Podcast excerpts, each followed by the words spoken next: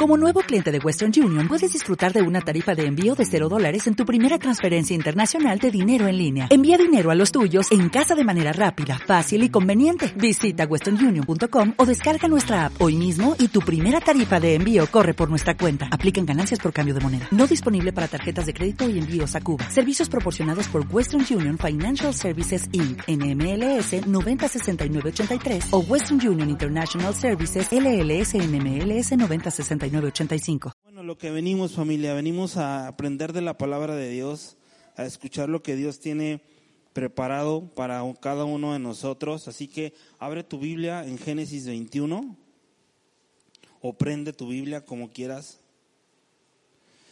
No sé qué te ha parecido Génesis. A mí estoy muy contento por lo que Dios está hablando a mi vida y estoy aplicándola a mi vida. Está corrigiendo muchas cosas en mí.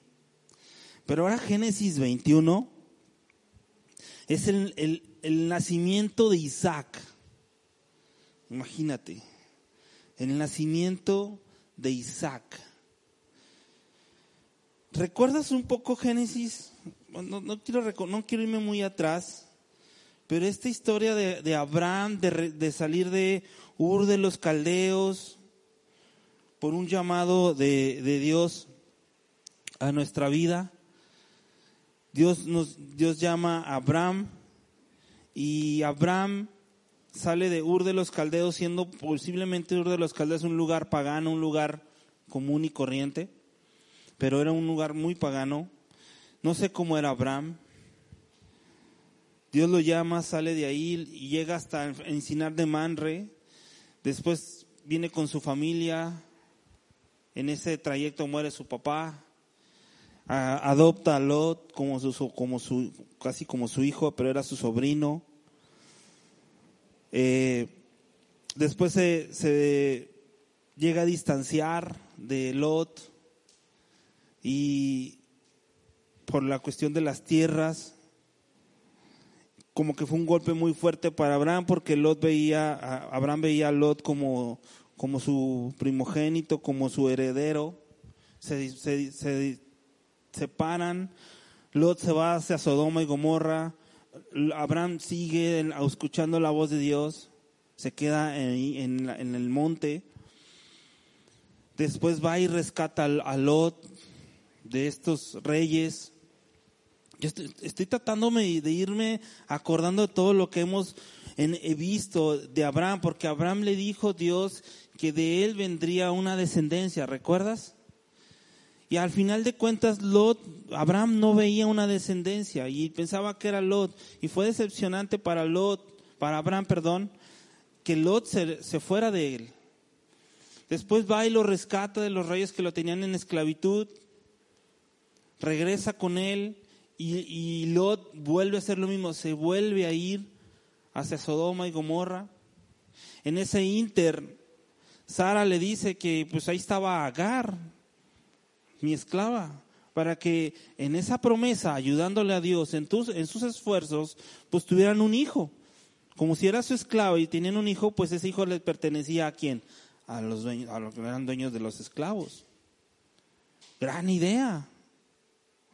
¿Cómo le ayudo a Dios? Pasa el tiempo y Abraham sigue sin ver esa descendencia de esa promesa que Dios le había dicho. Llegan unos ángeles con Abraham, le vuelven a decir la promesa. Sara se ríe porque ya Sara tiene aproximadamente 90 años. Abraham casi los 100 años y Sara se ríe.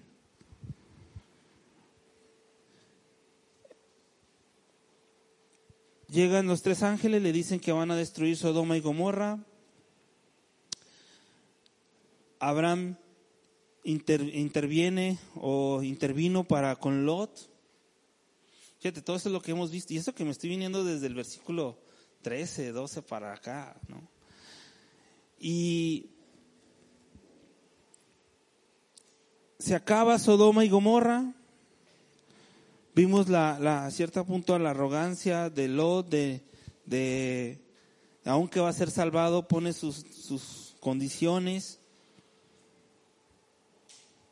Y viene ya prácticamente lo que vimos la semana pasada, donde Abraham vuelve, me brinqué la parte cuando él se va a Egipto buscando qué comer.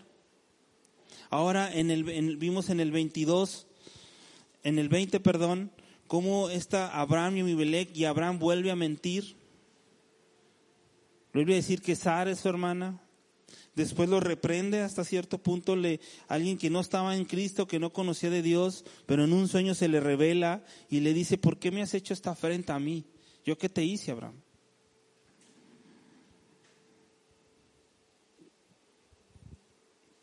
Vimos cómo Dios, aún teniendo el control de la situación,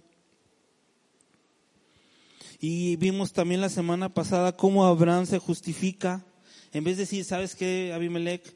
Perdón, sí la regué, se me hizo fácil, ¿no? No se justifica, no, mira, es que Dios me sacó errante, o sea, echándole la culpa hasta cierto punto a Dios de por cómo estás tú. Se justifica, pero Dios hace su voluntad y el cuidado de Dios. Y hoy vemos el nacimiento de Isaac. Y capítulo 21, versículo 1 dice: visitó Jehová a Sara como había dicho, e hizo Jehová con Sara como había hablado. Vamos a orar para empezar ya a meternos con Génesis 21. Señor, gracias, Padre, por tu palabra, Señor, otra vez. No me canso de darte gracias, Señor, por tu palabra. Y no me canso ni me cansaré de repetir que gracias por tu palabra. Porque tu palabra es viva y eficaz, Señor, y porque a pesar de 2000 años tu palabra sigue vigente en cada uno de nosotros y podemos hablarla a todo el mundo, a estas personas, Señor. Así que te ruego, Señor, que esta semilla no caiga en tierra fértil, Señor, y lleve su fruto en su tiempo. Señor, te rogamos que tu Espíritu Santo esté en cada uno de nosotros, guiándonos, Señor, y hablándonos. En el nombre de Dios Jesús. Amén. Génesis 21, visitó Jehová a Sara, como había dicho, fíjate, subraya, como había dicho, e hizo Jehová con Sara como había hablado. ¿Alguien le puede decir cuántos años pasaron después de la promesa, de la descendencia y de todo lo que vivió Abraham? ¿Cuántos años pasaron para que ya viniera Isaac? ¿Alguien me podría decir un tanteo? 1 o 2 años. ¿Cuántos? 25 aproximadamente. Acuérdate, porque la Biblia nos da estadísticas que Abraham salió de los 75 años de Ur de los Caldeos. Y ahora tiene aproximadamente 100 años Abraham. Imagínate. ¿Alguien de aquí Dios le ha dado una promesa? ¿Qué promesa te ha dado Dios? Ya sé, la que siempre les digo, en el mundo tendréis aflicción. No, no. Pero qué promesa, qué Dios te ha dicho: hey, te voy a dar un hijo, hey, te voy a dar prosperidad, hey, te voy a dar esto, te voy a dar lo otro. Pero aquí estamos viendo que pasaron 25 años después de la promesa que Dios le dio a Abraham. Se llama paz. Y no veo un Abraham paciente. No sé tú. Pero no fue un Abraham paciente a la promesa. Ahí está Ismael. Ismael ya tiene 13 años aproximadamente aquí. 25 años. Este versículo me enseña mucho, porque Dios, ¿por qué? Yo me pregunté aquí, cuando estoy leyendo este primer versículo, ¿por qué Dios le dio el hijo a Sara? Si vemos a un Abraham que obedecía a medias, un Abraham que hacía las cosas en sus fuerzas. ¿Por qué? O sea, vemos un Abraham no tan obediente. Porque el legalista diría: no, es que esto no puede ser. Falló. Como tú y yo fallamos. Pero Yo veo en este versículo, y Dios me habló mucho en este versículo, que Dios es fiel no a nosotros. Dios es fiel a Él mismo. Dios fue fiel a su promesa. Y no te estoy dando pie, entonces puedo hacer lo que yo quiera, pues, mirra, porque pues si Dios es fiel a su promesa y yo soy bien chafa, entonces pues puedo hacer lo que yo quiera. No.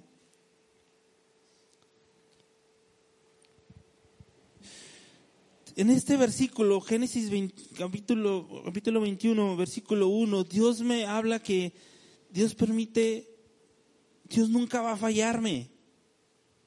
¿Tú crees que Dios ha fallado? Mucha gente así piensa, Dios falló, su plan ya está muy chafa. 25 años después, Dios fue fiel a su promesa y Dios promete nunca fallar. ¿Y sabes qué? En esos 25 años de Abraham, porque a veces tú quieres llegar a Cristo, a Dios, rendir tu vida y que todo esté chido ya, o sea, que no haya problemas, que todo, que haya dinero, que no sé, que llegue el amor de tu vida, y que llegue todo, quieres que llegue con Dios. Eso te prometen un falso evangelio, que todo va a estar chido. Te prometen un evangelio light de que haz lo que tú quieras. Pero Génesis 21, después de 25 años, vemos un Abraham que pasó circunstancias muy complicadas en su vida, difíciles. Sufrió hambre, engañó que era su hermana, su esposa, se metió con la esclava, fue y peleó para rescatar a Lot, expuso su vida. Y vemos que Dios fue fiel a su promesa. No fue fiel a Abraham. ¿Recuerdas el pacto que hace con Abraham? Hace el pacto exista Abraham, pero lo hace con Dios mismo, porque sabe que nosotros vamos a fallar. El punto es que si tú fallas, no te quedes ahí. La promesa no se cumplió porque Abraham obedeció perfectamente, sino porque Dios fue fiel a su palabra. Y esta, si tú no la lees, si tú no la escudriñas, si tú no meditas, no vas a saber las promesas y no vas a confiar en ella. Preferimos confiar en otras cosas que se ven, económicas, en Coahuila, en gobernadores, en presidentes. Y hay algunas promesas que yo veo aquí. Algunas promesas son condicionables y otras incondicionables. ¿A qué me refiero? Cuando son condicionables es que tú tienes que hasta cierto punto hacer algo para que se cumplan. Pero las incondicionables, Dios no te necesita. Dios no te necesita en las incondicionables. Si tú lees Lucas 1:37, ¿qué dice Lucas 1:37? Vamos a Lucas 37, rapidísimo. A ver, ahora no traigo la digital, entonces no me voy rápido. Pero Lucas sí lo encuentro. Sí se onta. Lucas 1, ¿qué? 37.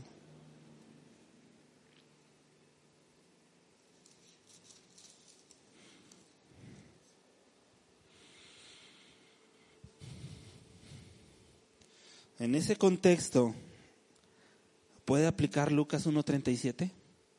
Pregunta. En la vida de Abraham, en Génesis. ¿Qué dice Lucas 1:37?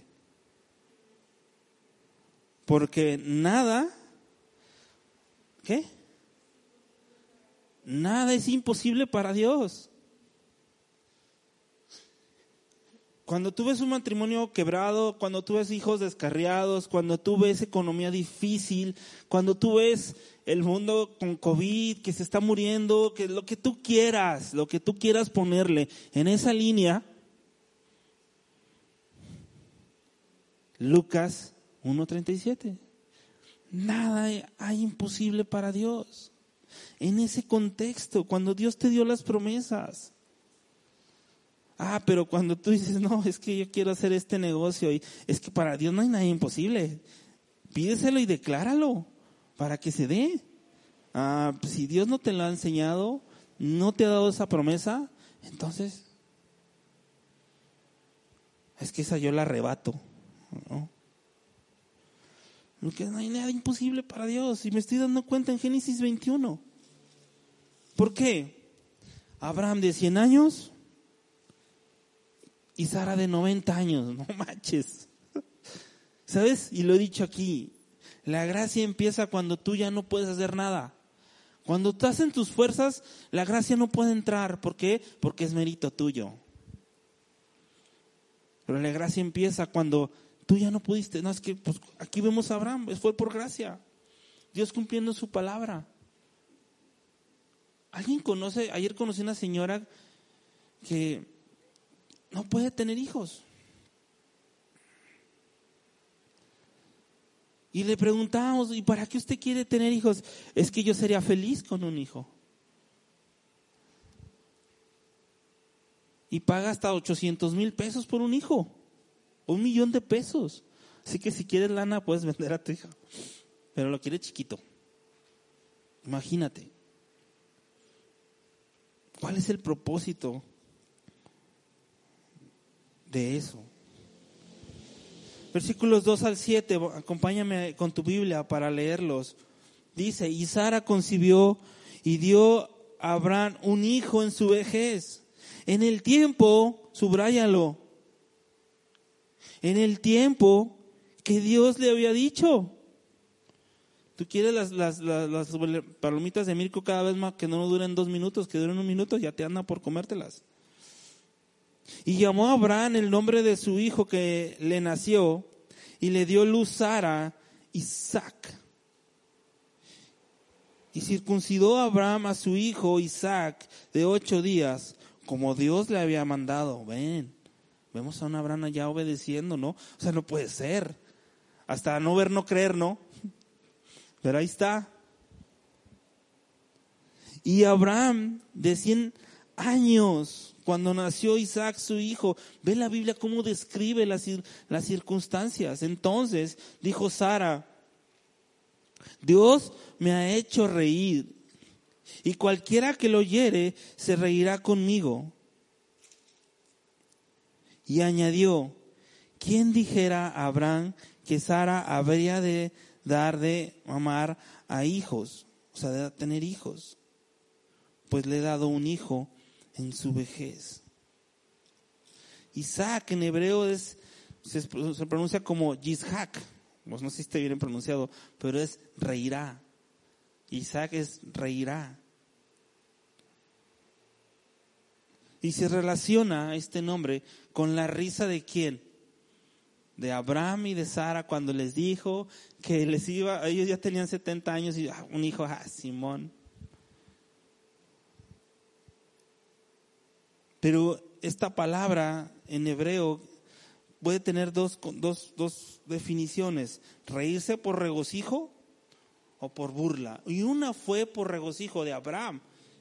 Cuando le dijo, yo creo que su rostro dijo, no, qué chido, un hijo. Pero cuando le dice a Sara es como que, ay sí, o sea, yo ya ni nada. Puedes leerlo, esto que te estoy diciendo en Génesis 17 y Génesis 18. Ahí están. Y yo creo que hasta cierto punto Isaac se vuelve a una parte como un tipo de Jesús también. Siempre te digo, busca a Jesús en el Antiguo Testamento. Búscalo, trata de buscarlo. ¿Por qué? Porque ambos fueron de la promesa. Abraham, Isaac es parte de la promesa de Dios. Jesucristo es parte de la promesa de Dios.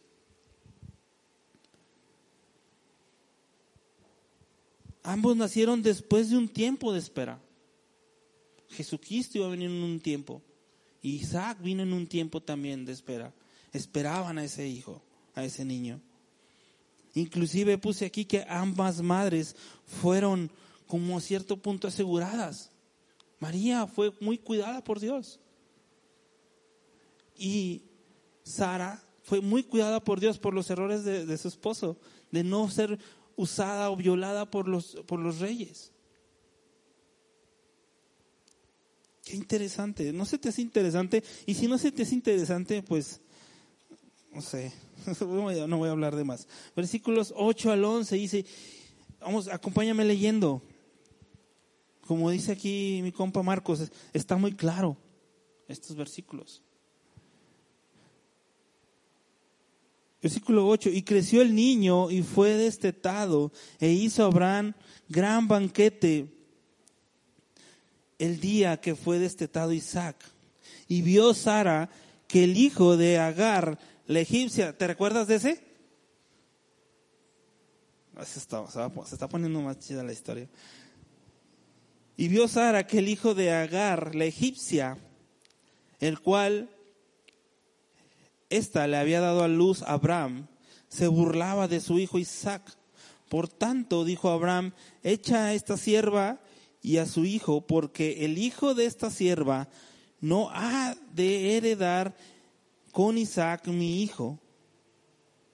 Este dicho pareció grave en gran manera a Abraham a causa de su hijo. ¡Qué fuerte punto! Destetado entre 2 a 3 años. O sea, dejó de darle pecho. Hizo un gran banquete. Pero empezó a haber conflicto. ¿Y cómo es posible? Empezó a haber conflicto con Isaac, con Ismael e Isaac. Ismael aquí tenía 13 años y estaba molestando a un niño de 3 años. O sea, y que yo veo aquí, qué complicado para Abraham hacerle caso a Sara, porque Sara le está diciendo, ¿sabes qué? Córreme a ese niño y a su mamá. Y imagínate, Abraham dice, bueno, pues la mamá, pues X, ¿no? Pero mi hijo, a Ismaelito, el que le enseñó a andar en bici. No sé, bueno, no sé si había bicis en ese tiempo. ¿Qué sentimiento? ¿Qué? Métete a la historia. ¿Cómo? ¿Qué harías tú? Te está diciendo tu esposa, hey, está molestando mucho este niño a mi hijo. Y este es el hijo de el mío, y el otro no. Así que deshazte de ellos. Y para Ismael era su hijo. Observé algo aquí, el conflicto vino primero porque Ismael molestaba a Isaac, no al revés. Me gustaría que me acompañaras en estos versículos a leer Gálatas 4, tiene mucho que ver y es importante que lo leamos, lo pudiéramos leer. Gálatas capítulo 4. Porque hay cierto sentido en lo que le está pidiendo Sara.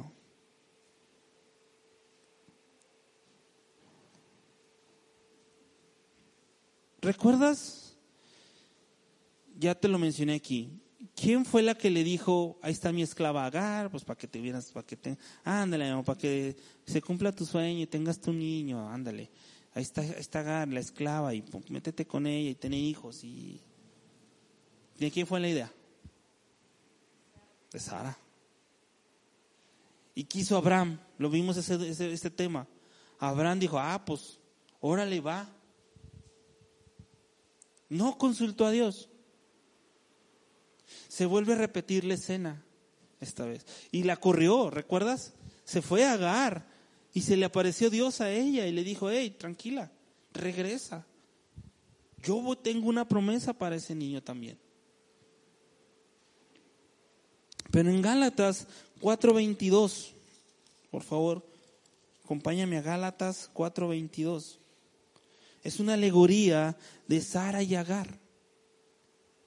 Dice, decidme los que quieren estar bajo la ley, Este es un diálogo entre Pablo y los gálatas, en los judíos. Los judíos constantemente, porque los judíos se supone que ¿quién es su padre? Abraham, son del linaje de Abraham, los judíos. Y veían a los gálatas y decían, no, ustedes son chafas, ustedes son piratas. Nosotros somos los bendecidos, ustedes no. Y Pablo les contesta y dice, sí, es cierto. Pero ve cómo les contesta Pablo. Porque acuérdate que los judíos su base es la ley, ¿no? No la gracia. Por eso ellos son hijos de Abraham, del linaje. Nosotros, alguien aquí es que sepa su árbol genealógico y diga, no, yo sí soy judío. ¿Alguien sabe? Entonces estamos fuera para los judíos. Y ve la conversación esta. Dice, porque está escrito que Abraham tuvo 2 hijos, uno de la esclava y el otro de la ¿quién? De la libre, o sea, de Sara. Pero el de la esclava nació según la carne. ¡Qué fuerte! Según la carne. Mas el de la libre por la promesa. Lo cual es una alegoría, pues estas mujeres son los 2 pactos. El uno proviene del monte Sinaí y el cual da hijos para esclavitud. Este es Agar. Porque Agar es el monte Sinaí en Arabia y corresponde a la Jerusalén actual. Pues está junto con sus hijos, está en esclavitud. Fíjate el 26. Mas la Jerusalén de arriba, la cual es madre de todos nosotros, es libre, porque está escrito, regocíjate, oh estéril, tú que no das a luz, prorrumpe en júbilo y clama, tú que no tienes dolores de parto, porque más son los hijos de la asolada que de la que tiene marido. Dice el 28, así que hermanos, nosotros como Isaac somos hijos de la promesa. Pero como entonces en aquel día había nacido según la carne, perseguía, ahí está la palabra, cuando dice, vimos en Génesis que molestaba, aquí dice, perseguía al que había nacido según el Espíritu, así también ahora. Y el 30, con el 30 y 31, más, ¿qué dice la Escritura? Echa fuera a la esclava y a su hijo, porque no heredará el hijo de la esclava con el hijo de la libre.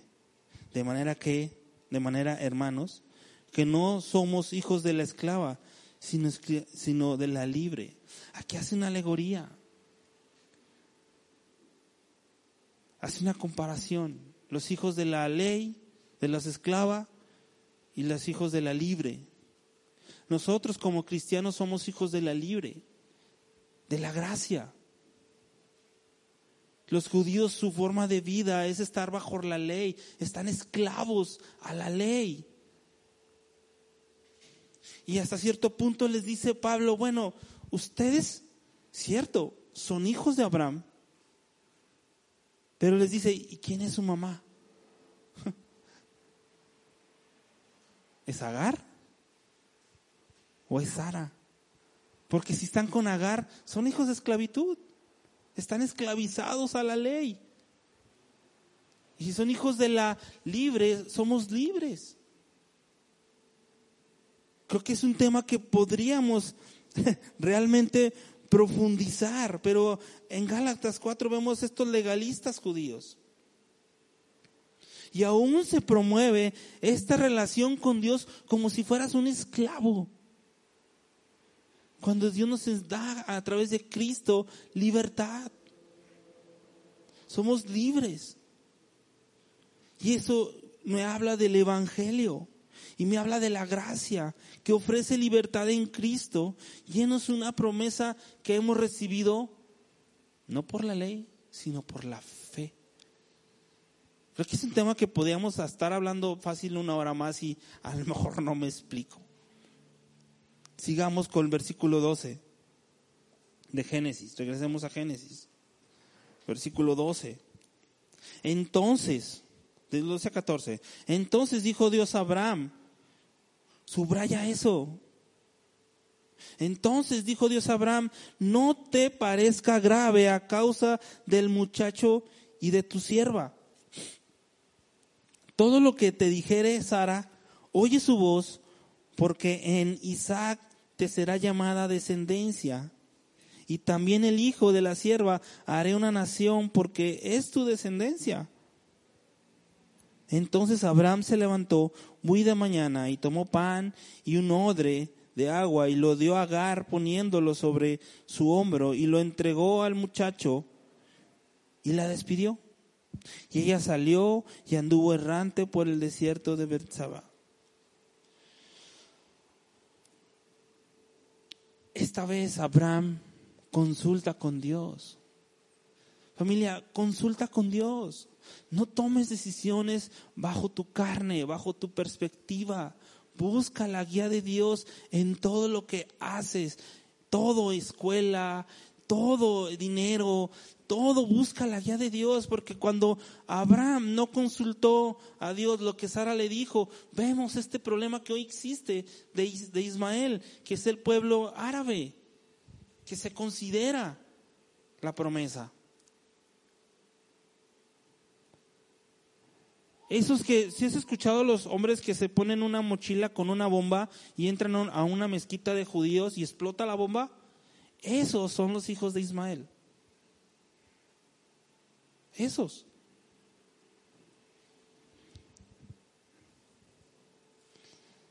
Abraham escuchó a Dios.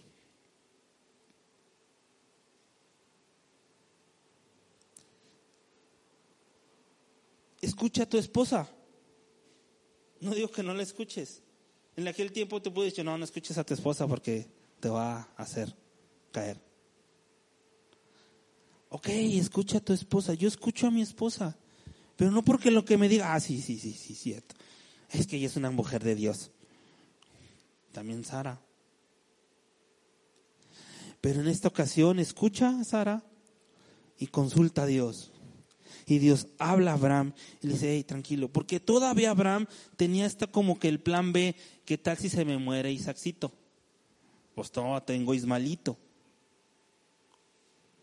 Plan de Abraham en hacer las cosas en sus fuerzas. Por eso dice, Dios, yo estoy respaldando lo que dice tu esposa Abraham.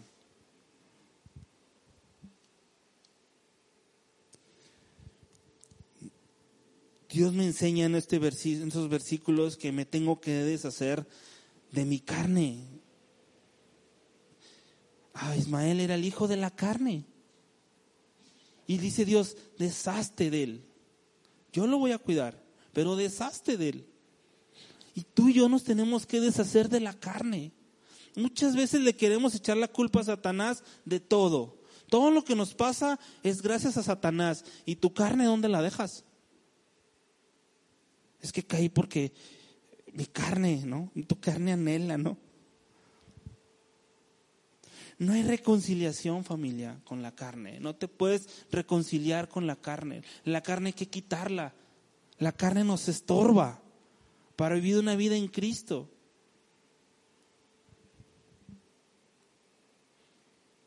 Hay una batalla entre la carne y los que confían en el Espíritu Santo. Hay esa diferencia, ¿eh? Pero si tú no te llenas de tu palabra para que el Espíritu Santo esté rebosante y tomas decisiones, y la semana pasada vimos la sabiduría y el temor de Dios. El principio de la sabiduría, ¿cuál es? El temor de Dios. Entonces, llénate de la palabra y confía en el Espíritu Santo.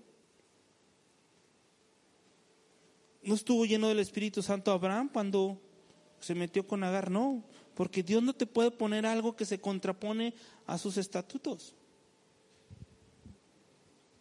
Dice, anduvo errante esta mujer. Y quizás se escuche despiadado, ay, qué fea es la Biblia, o sea, ¿por qué? Y si Abraham era rico, ¿por qué no le mandó una carreta llena de agua y comida, verdura, fruta? Porque era cruzar un desierto. ¿Qué le da? Pan y un odre de agua.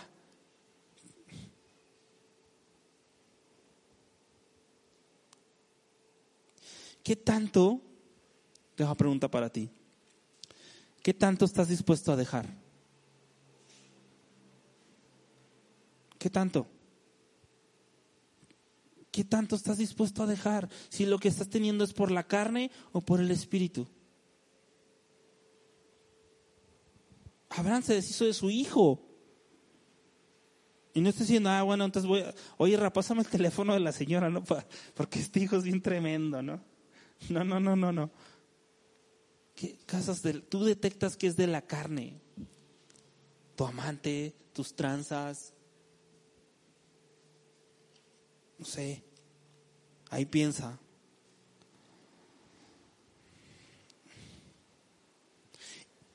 ¿Estarías dispuesto? Puse esta pregunta aquí. ¿Estarías dispuesto o dispuesta a poner tu familia a un lado por la gloria de Dios? ¿Qué onda?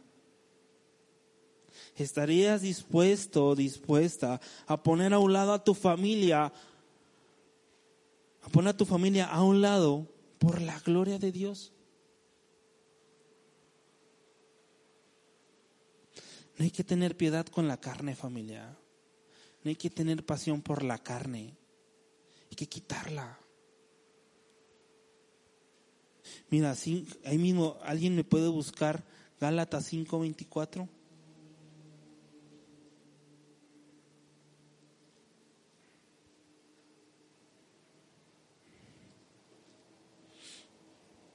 Si me lo encuentran, me lo dicen, por favor.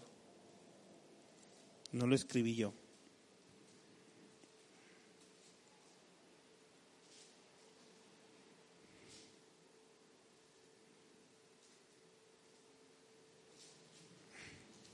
¿Alguien ya lo tiene? ¿Cómo dice?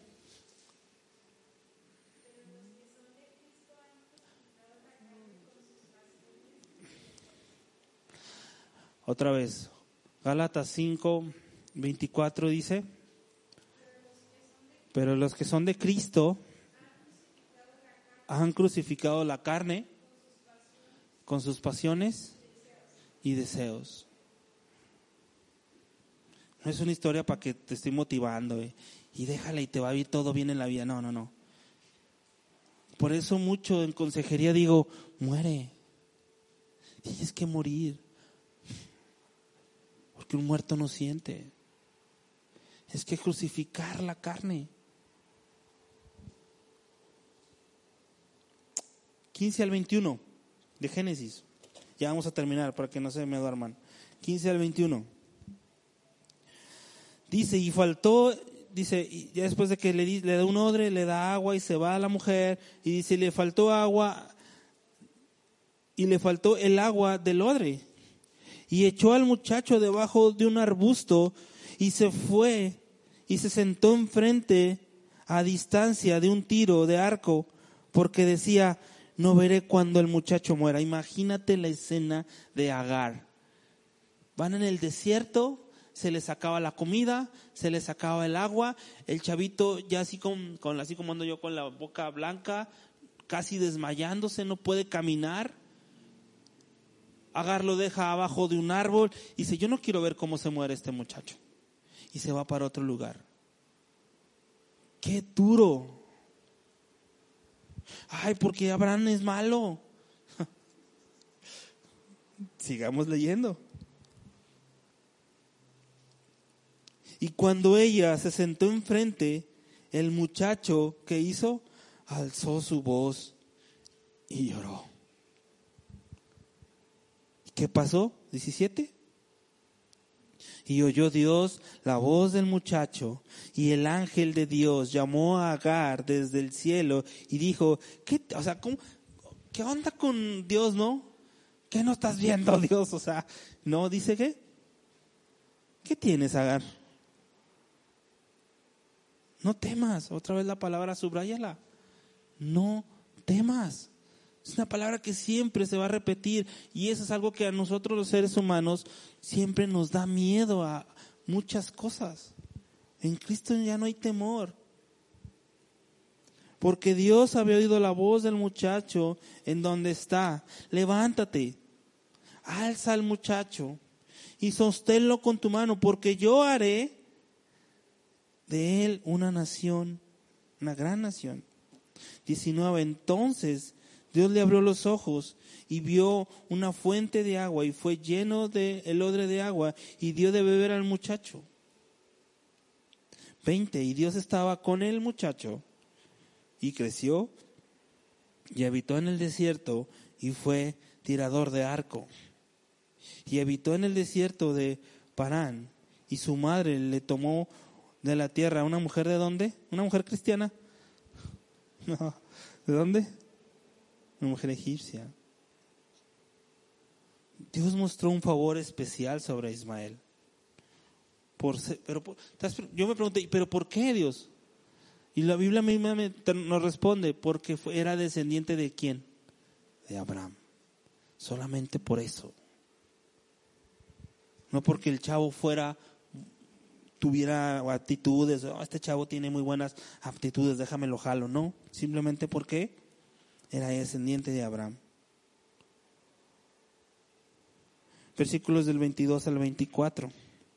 Dice, este pacto de Abimelec, dice, aconteció, yo con esto cerramos, aconteció en aquel mismo tiempo que habló Abimelec y Ficol, príncipe de su ejército, a Abraham diciendo, Dios está contigo en cuanto haces.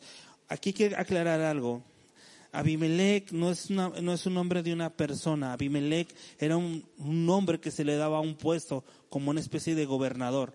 No es el mismo Abimelec de Génesis 20. Esta es otra persona, pero el mismo puesto. Es como Abimelec, cámbialo por el gobernador. No sabemos cómo se llamaba ese gobernador. Y dice, Dios está contigo en todo cuanto haces. Tú puedes, la gente puede ver eso en ti. Dios está con él. Todo lo que hace.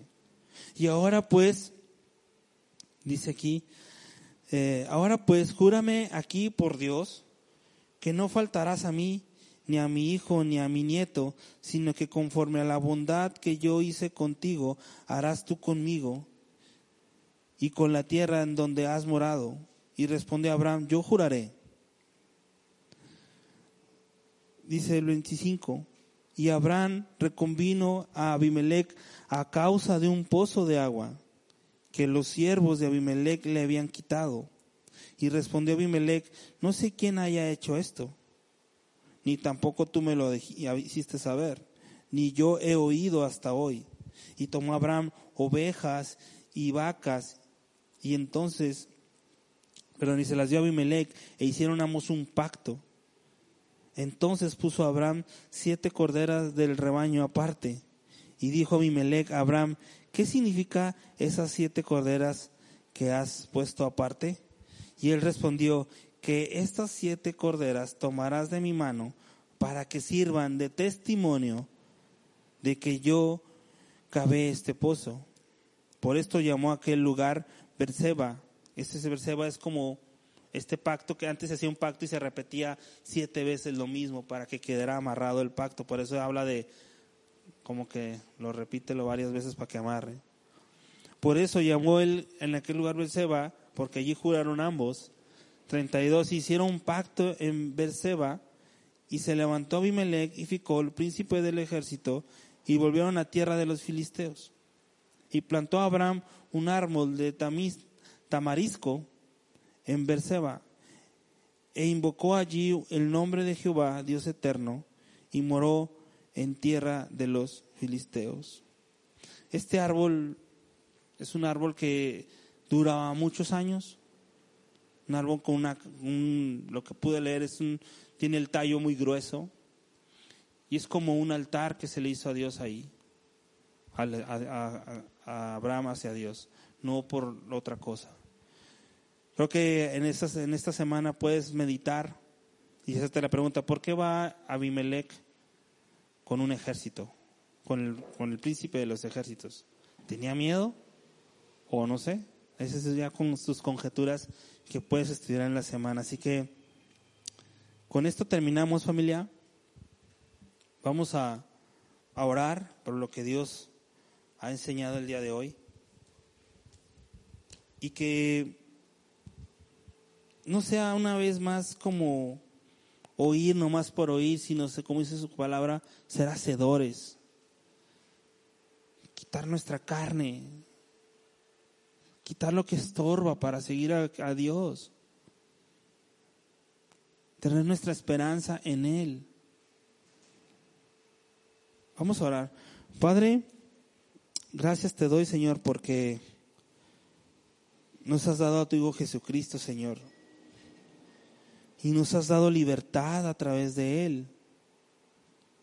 Somos libres, no somos esclavos, Señor. Hemos aprendido que somos siervos, que hasta cierto punto es la palabra esclavos, pero somos esclavos por amor. Nosotros decidimos someternos a ti, al Dios eterno. Señor, ayúdanos a quitarnos nuestra carne que nos estorba, Padre. Quita de mí cualquier cosa, Señor, que no te guste, papá. Quiero glorificarte con tu amor, con tu bendición, Señor. Enséñanos a amar, Padre. Enséñanos a ver las cosas como tú las ves, no como las ve este mundo. Porque este mundo todo lo ve temporal, pero tu palabra es eterna. Guíanos, Padre, en este tiempo. En el nombre de tu Hijo Jesús. Amén. ¿No se merece tu familia lo mejor? Entonces, ¿por qué no los mejores huevos? Ahora, Eggland's Best están disponibles en deliciosas opciones. Huevos clásicos, de gallina libre de jaula y orgánicos de Eggland's, que ofrecen un sabor más delicioso y fresco de granja que le encantará a tu familia. En comparación con los huevos ordinarios, Eggland's Best contiene la mejor nutrición, como 6 veces más vitamina D, 10 veces más vitamina E y el doble de omega 3 y B12. Solo Eggland's Best. Mejor sabor, mejor nutrición, mejores huevos. Visita egglandsbest.com para más información.